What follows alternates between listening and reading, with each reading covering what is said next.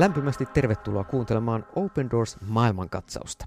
Open Doors maailmankatsaus on ohjelma, jossa keskitymme vainottujen kristittyjen tilanteeseen. Tervetuloa mukaan.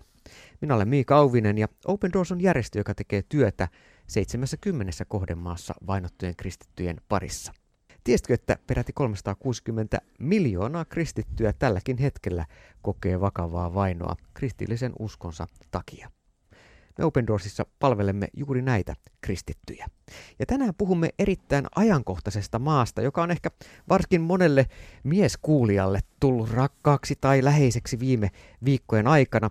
Puhumme nimittäin maasta nimeltä Katar. Ja Katarhan on ajankohtainen tällä hetkellä sen takia, että siellä pelataan jalkapallon maailmanmestaruuskisoja ja yksi jalkapallofani on täällä studiossa kanssani, eli Open Doorsin viestintäpäällikkö Tommi Hakkari, tervetuloa. Kiitoksia Miika. No Tommi, tota, mikäs joukkue voittaa maailmanmestaruuden, mikä on sun veikkaus? No nyt on kyllä paha kysymys. Kyllä mä, siis Brasiliahan on aina vahva, mm. mutta kyllä mä niin Englanti on hyviä otteita, on siellä monta muutakin yllättäjää. Ehkä itse niin toivoisin jollekin tämmöiselle vähän altavastaajalle, tiedätkö, pienemmälle Aivan. maalle.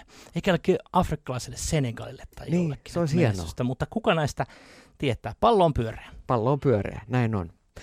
Tässä yhteisellä pallolla on paljon maailmankolkkia, joissa todella kristittyjen uskonvapaus ei toteudu ja Kaikesta julkisuudesta huolimatta, mistä on Katarin ihmisoikeustilanteesta puhuttu, on puhuttu eh, seksuaalivähemmistöjen asemasta, naisten asemasta ja, ja muutenkin eh, Katarin ihmisoikeuspolitiikasta, mutta hyvin vähän on laajasti mediassa puhuttu tästä kristittyjen asemasta Katarissa. Tommi Hakkari, minkälainen on kristittyjen tilanne Katarissa noin yleisesti ottaen? Katar on maa, jonka ehkä moni ei, ei oikeastaan osaa edes sijoittaa kartalle, ainakaan ennen näitä kisoja. Kysehän on Saudi-Arabian kyljessä olevasta aika pienestäkin valtiosta. Ja sehän on World Watch-listalla eh, siellä 18. Eli voidaan sanoa, että Katarissa vaino on todella vakavaa. Mm. Ja tämähän on siitä erikoinen maa, että siellä on hirveän vähän syntyperäisiä Katarin kansalaisia ja sitten on valtava määrä vierastyöläisiä. Ja jos ajatellaan uskonnonvapauden tilannetta, niin siellä on yhdellä tietyllä alueella, siellä Dohan laitamilla, Doha on tämän Katarin pääkaupunki, niin siellä on muutamia kirkkoja, mutta ne ovat tarkoitettu vain ja ainoastaan vierastyöläisille. Mm. Et jos syntyperäinen katarilainen, syntyperäinen siis muslimi, kääntyisi kristityksen menisi sinne, hän olisi todella, todella pahoissa vaikeuksissa. Tämä on siis mielenkiintoista. Katar on hyvin vahva tämmöistä sunni-islamin valta, valta-aluetta ja Katarissa kristityksi kääntyneet voi joutua muslimiperheiden ja yhteisön äärimmäisen painostuksen kohteeksi, jos usko tulee julki. Ja Katar ei siis virallisesti tunnusta lainkaan islamista luopumista, että jos olet syntynyt muslimiksi, niin näin sitten olet hautanasti virallisesti Katarin papereissa aina muslimi. 2,8 miljoonaa katarilaista, joista vain 13 prosenttia on kristittyjä, eli noin 372 000. Minkälaisena se näkyy sitten tämä kristittyjen vaino? Qatar on hyvin systemaattinen yhteiskunta siinä mielessä, että siellä on hyvin tiukka tämmöinen niin kuin sukujen tai voidaan sanoa klaanien ja yhteiskunnan valvonta. Eli jos niin kuin halutaan pilkkoa tätä vainoa, niin, niin vapaususkoa perheessä, yhteisössä ja yhteiskunnassa ja sitten vapaus kokoontua seurakuntana on hyvin niin kuin, vaikeaa. Mm. Eli kaikkia näitä osa-alueita rajoitetaan hyvin rankasti. Qatar sitten puolestaan niin kuin väkivallan suhteet, se tehdään väkivaltaa kristyjä kohtaan, niin siinä nämä pisteet on onneksi hieman pienemmät. Mutta voidaan sanoa kuitenkin, että kokonaispistemäärä on niin, niin massiivinen, että eletään äärimmäisen vaikeassa maassa elää kristittynä ja sitten eletään tietyllä tavalla, niin kuin siellä on kahdet säännöt. Mm. Eli jos satut tulemaan vaikkapa eh, Intiasta ja, ja olet eh, kristitty taustaltasi, niin sulle juuri ja juuri niin kuin hampaita vähän niin kuin, eh, pikkusen annetaan vähän liekaa, että okei, no kokoontukaa tuolla. Mm. Mutta esimerkiksi näissä jalkapallon MM-kilpailuissa Katarin valtion tiedotustoimisto, joka upottaa miljardeja ja miljardeja tähän Katarin brändin luomiseen, siellä mm. kerrotaan, että oh, tulee meidän hienoon museoon, nämä meidän kauniita nähtävyyksiä, mutta kirkkojahan tässä ei ole, ei ole niin sekunnin vertaakaan mainittu. Mm. Et Katar ei halua, että kukaan näkee niitä kirkkoja, ja sinne ei mm. myöskään niin kuin esimerkiksi turisteja niin kuin ohjata millään tavalla. Mm. Joo, eli tämä oli yksi, yksi asia, johon kiinnitettiin huomiota juuri Open Doorsin tiedottajankin näkökulmasta juuri tähän, että tällä hetkellä se todellisuus, jossa katarilaiset kisaturistit ovat, niin siihen ei kuulu millään tavalla kristilliseen kirkkojen näkeminen, joita maassa käytännössä katarilaisia varten ei ole olemassakaan. Kyllä, eli hyvä ymmärtää, että tavallaan se kirkkorakennus, joita, joita joku, joka on varmaan Dohassakin käynyt, niin on, mm. olihan siellä se muutama kirkko, kyllä, mutta ne eivät ole gatarilaisia varten. Tämä on mm. ehkä mun mielestä tosi tärkeää meidän ymmärtää. Mm.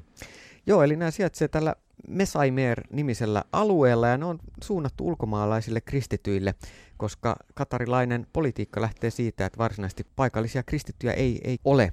Ja nyt kun ajattelee, että jalkapallon MM-kisat on tapahtuma, jonka myötä on toivottu, että myös Katarin laajempi ihmisoikeustilanne ja myös esimerkiksi kristitty uskonnonvapaustilanteen voisi mennä parempaan suuntaan, niin onko näin käynyt ja onko, onko tuota kristittyjen elinolosuhteet parantunut? Se on hyvä kysymys, ja jos me ajatellaan, millaisen huomion Gatarin kaltainen, niin kuitenkin pieni valtio nyt tällä hetkellä saa, se on aivan niin kuin massiivinen. Voidaan sanoa, että Gatar on todella piirtynyt maailman kartalle. Mm. Ja tämähän tietysti on tämän jalkapallon MM-kisojen isän, eli tämän urheilumiehen, paikallisen sheikin ideakin mm. tehdä vahvistaa Gatarin brändiä. Ö, voidaan sanoa, että on ihan perusteltua toivoa, että tilanne muuttuisi parempaan suuntaan, koska kansainvälinen paine on ihan valtava, niin kuin varmasti jokainen teistä on lukenut lehdistä. E, nämä, nämä vierastyöläisten ongelmat, vähemmistöjen ongelmat, naisten ongelmat, lehdistövapauden ongelmat, nämä on kaikkien tiedossa. Nyt täytyy sanoa, että me eletään tosi mielenkiintoisia aikaa ja haastankin myös kuulijoita nyt niin kuin myöskin rukoilemaan just Katarin tilanteen mm. puolesta. Meillä ei ole tällä hetkellä varmoja signaaleja siitä, että oikeasti asiat menis uskonnonvapauden näkökulmasta parempaan suuntaan. Mm. Mutta mä oon kuitenkin toiveikas. Mm. Jos ajatellaan näitä urheilun suurkilpailuja, mm. edelliset jalkapallon MM-kilpailut Venäjällä, mm. no, me tiedetään, että siellä tilanne ei vuodesta 2018 mennyt parempaan suuntaan. Mm. Pekingin nämä talviolympialaiset, valitettavasti ei sielläkään, mm. joten en osaa sanoa, mutta on vaikea kysymys ja totta kai niin kun, tämähän olisi tuhannen taalan paikka. Mm, mm. Eli niin, peruskysymys siitä, että viekö tällaiset laajat urheilutapahtumat maiden ihmisoikeustilannetta eteenpäin, niin, niin siihen ei ole yksilitteistä vastausta. Koronan myötä Katarissa itse asiassa Katarin hallitus lähetti vuonna 2020 maan kirkoille tiedonannon, että kokoontumiset tämän Dohan Masuerin alueen ulkopuolella on toistaiseksi kielletty ja, ja tämä on se tarkoittanut sitä, että yli sadalla kirkolla ei ole ollut sen jälkeen lupaa toimia ja vaikka koronapandemia on helpottanut, niin maa ei ole edelleenkään jalkapallon MM-kisojen allakaan avannut näitä pienempiä seurakuntia tai erillisen luvan saaneita pieniä kristittyjä yhteisöjä, niin näitä ei ole lupaa avata.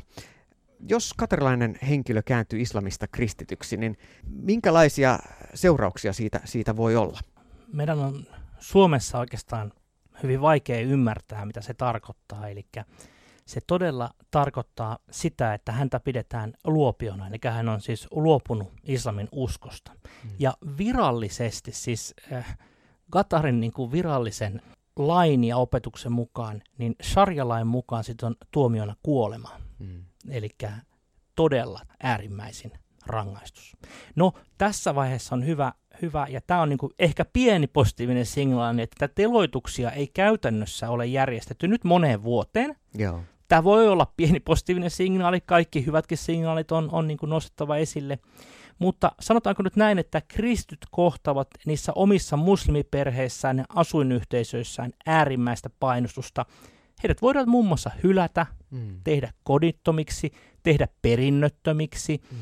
pahoinpidellä, tämmöinen kunniaväkivalta, jos ajatellaan esimerkiksi, niin on hyvin yleistä, että, että niin kuin hyvin moninaisen ja vakavan vainon kohteeksi he joutuvat. Mm.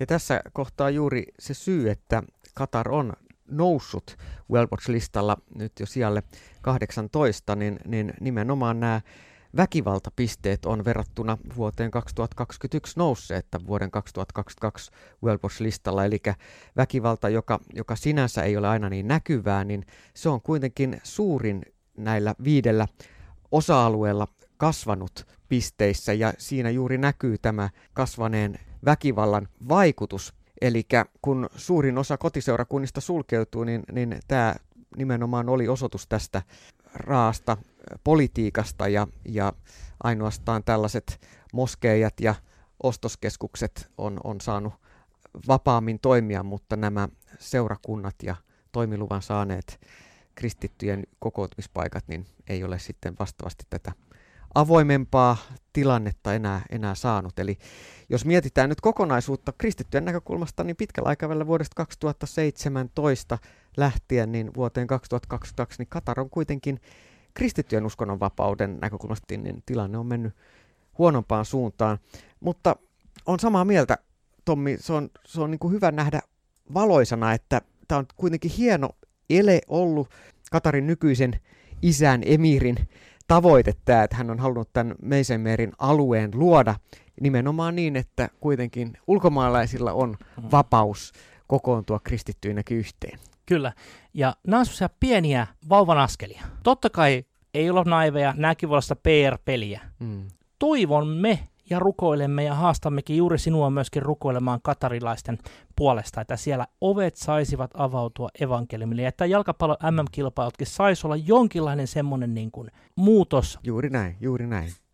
Anastasia Hartman Open Doorsin lähi asioiden tiedottaja muistuttaa, että tällä hetkellä katarilaisten kristittyjen toiminta on piilotettu pois julkisuudesta, mutta samaan aikaan YK on ihmisoikeuksien yleismaailman julistus, sen artikla 18, muistuttaa, että jokaisella ihmisellä tulisi olla oikeus ilmaista uskoaan ja myöskin opettamalla sekä harjoittamalla hartautta uskonnollisia menoja toteuttaa sitä omaa uskonnollisuutta. Ja tähän me halutaan myöskin haastaa emiri Tamin bin Hamad al-Tania, joka maata johtaa, ja, ja rohkaista häntä edelleen siihen, että kristillinen usko voi tuoda paljon hyvää myös Katarille ja toivotaan, että maan hallinto avaa yhä enemmän myös katarilaisille mahdollisuutta toimia kristittyinä.